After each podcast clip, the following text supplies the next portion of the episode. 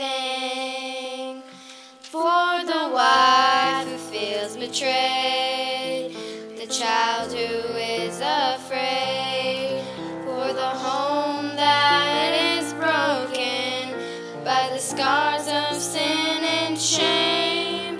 There is hope in there